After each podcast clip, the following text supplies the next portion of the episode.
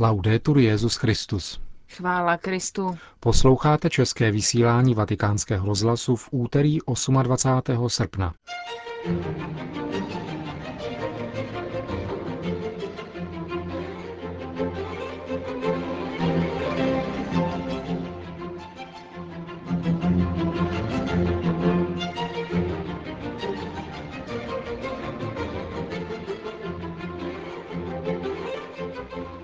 Státní sekretář svatého stolce kardinál Bertone o své návštěvě v Peru. V rumunském Sibiu se připravuje velká evropská ekumenická konference. Pákistánští křesťané žádají změnu ústavy. V ní stojí, že prezidentský post je vyhrazen pouze muslimům. To jsou hlavní témata našeho dnešního pořadu, ke kterému vám přejí hezký poslech Markéta Šindelářová a Milan Glázer.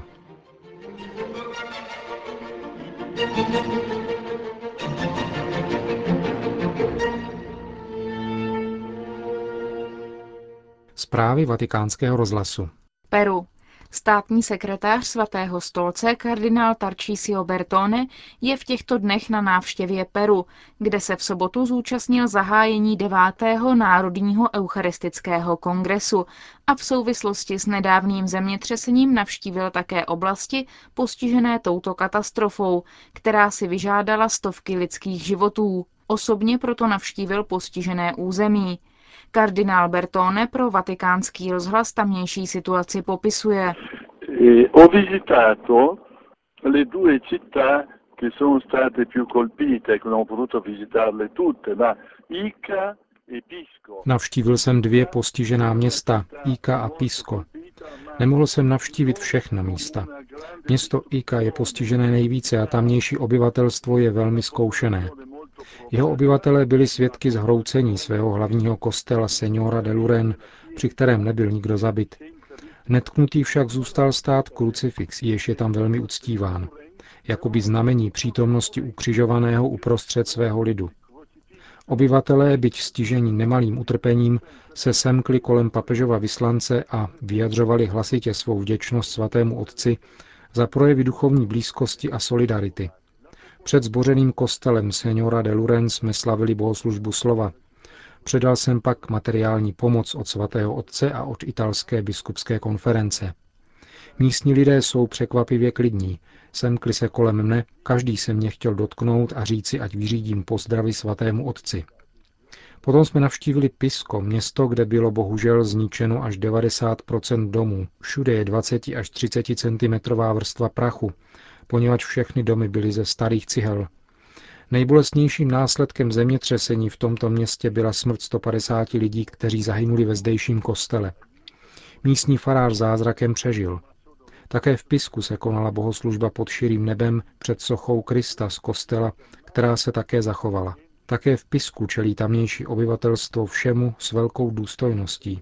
Musím říci, že peruánský prezident letěl i hned do Piska, kde osobně koordinuje dodávky s pomocí místním lidem.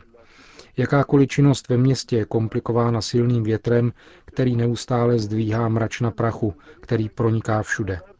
Tedy situace velice obtížná.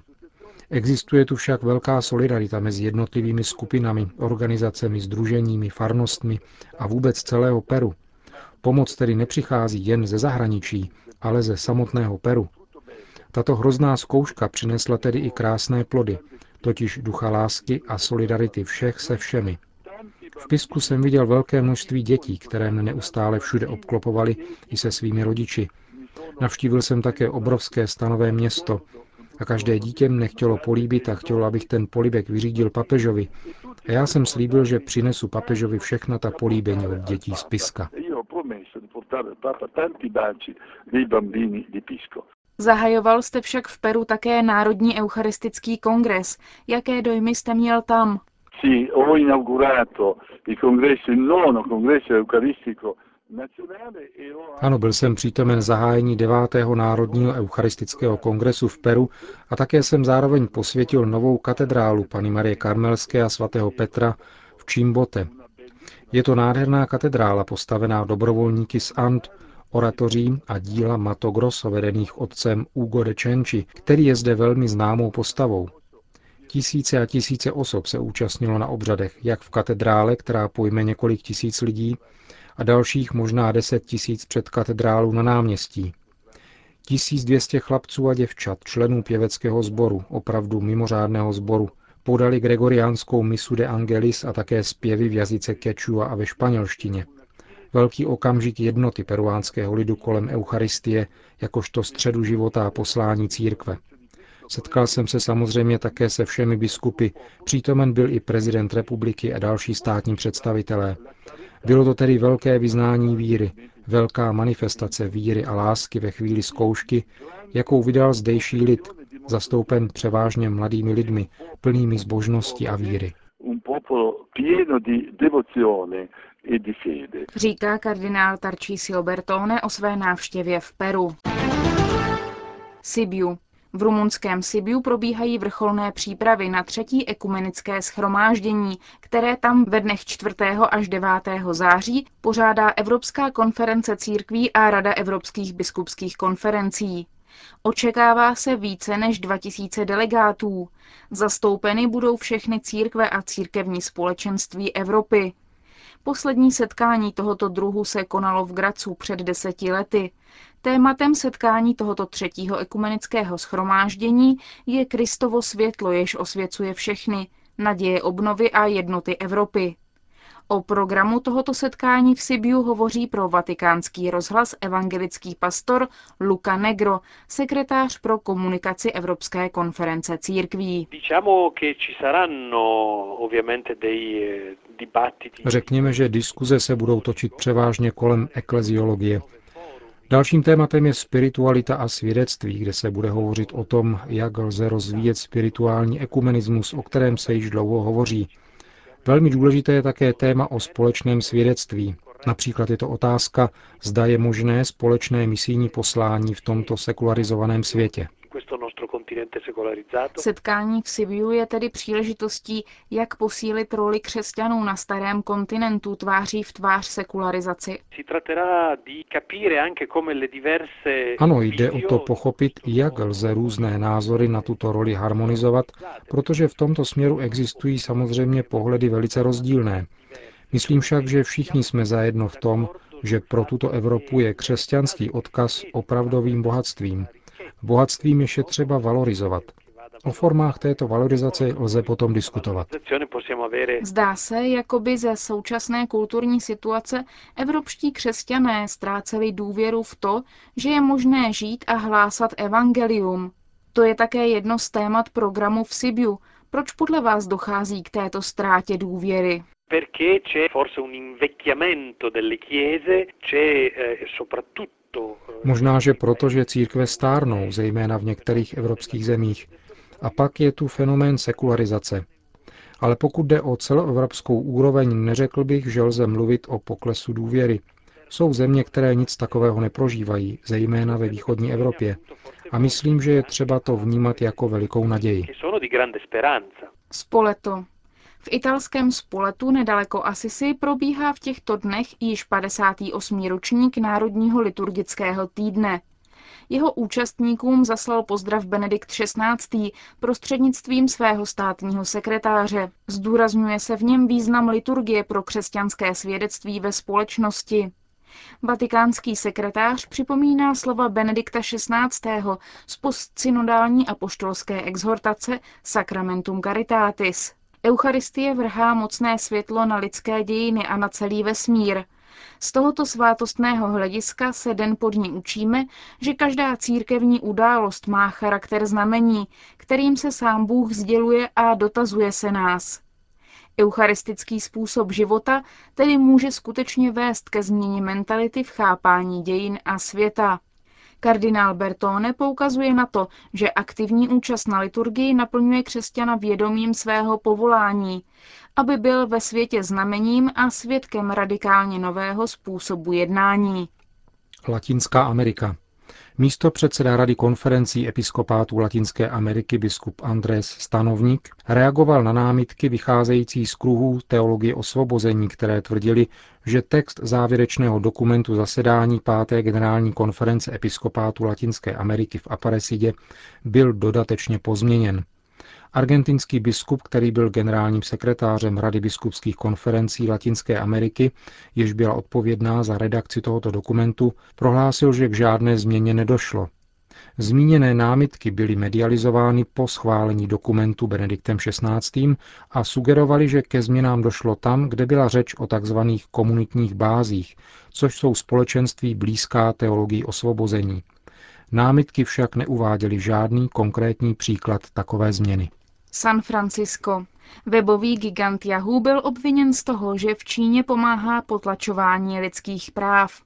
Před soudem v San Francisku s tímto obviněním vystoupila Světová organizace pro lidská práva, a to jménem dvou čínských novinářů, kteří byli zadrženi, protože prostřednictvím internetu v Číně odeslali články kritizující vládu. Peking je dopadl právě díky pomoci webového gigantu Yahoo. Tao ve svých článcích kritizoval korupci ve vládě a Wang Xiong byl k deseti letům vězení odsouzen kvůli tomu, že e-mailem rozeslal články, které se týkaly demokratické reformy a pluralitního systému.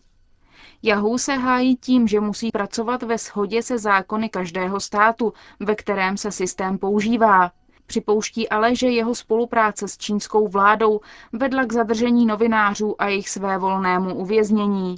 Ve spisu společnost potvrzuje své přání respektovat soukromí svých uživatelů i to, že hledá řešení, jak zde pracovat, aniž by docházelo k porušování etických principů. Světová organizace pro lidská práva vznesla podobná obvinění také proti dalším společnostem, které pracují na poli internetu. Mezi nimi je například Microsoft, který na žádost Pekingu zavřel oblíbené internetové stránky, protože dávali prostor tématům jako například demokracie, a Google, který v Číně poskytuje cenzurovanou verzi vyhledávače. Lahore. Národní strana pakistánských křesťanů bojuje za změnu ústavy, Konkrétně jde o vypuštění odstavce 42, podle kterého je prezidentský úřad vyhrazen pouze muslimům. Žádost o změnu tohoto odstavce poslala strana k nejvyššímu soudu.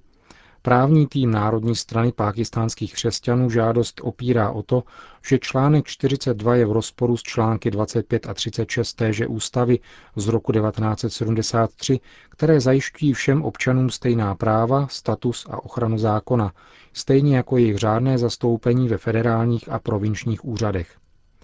Podle předsedy Národní strany pákistánských křesťanů Josefa Francise článek 42 odporuje Všeobecné deklaraci lidských práv a také ideám Ali Jinana, prvního premiéra samostatného Pákistánu. V případě, že bude tato žádost zamítnuta, obrátí se její autoři k Mezinárodnímu soudu. Istanbul. Velký synod ekumenického patriarchátu začal včera v Panar. Události se zúčastní přes 100 biskupů z celého světa. Synod bude také informován o nedávném rozhodnutí Istanbulského soudu o tom, že Bartolomějovi I. jakožto patriarchovi Konstantinopole nepřísluší titul ekumenický. Žalubu podal Bujdar Cipov, schizmatický bulharský exarcha, který dříve patřil pod jurisdikci ekumenického patriarchátu. Konstantinopolský patriarchát na tento atak hodlá odpovědět klidně a s důvěrou v pochopení ze strany znovu potvrzeného premiéra Erdogana a také nového prezidenta Gula. Agentura Asia News uvádí, že podle jejich zdrojů je možné, že za Cipofem stojí bývalé vládní orgány, které se pokouší vítěze nedávných voleb zdiskreditovat na mezinárodním poli. Bartoloměj I. na synodu také oznámil svůj úmysl navštívit osobně premiéra Erdogana, aby s ním hovořil o znovu otevření teologického semináře v Halky, který je uzavřený od roku 1971.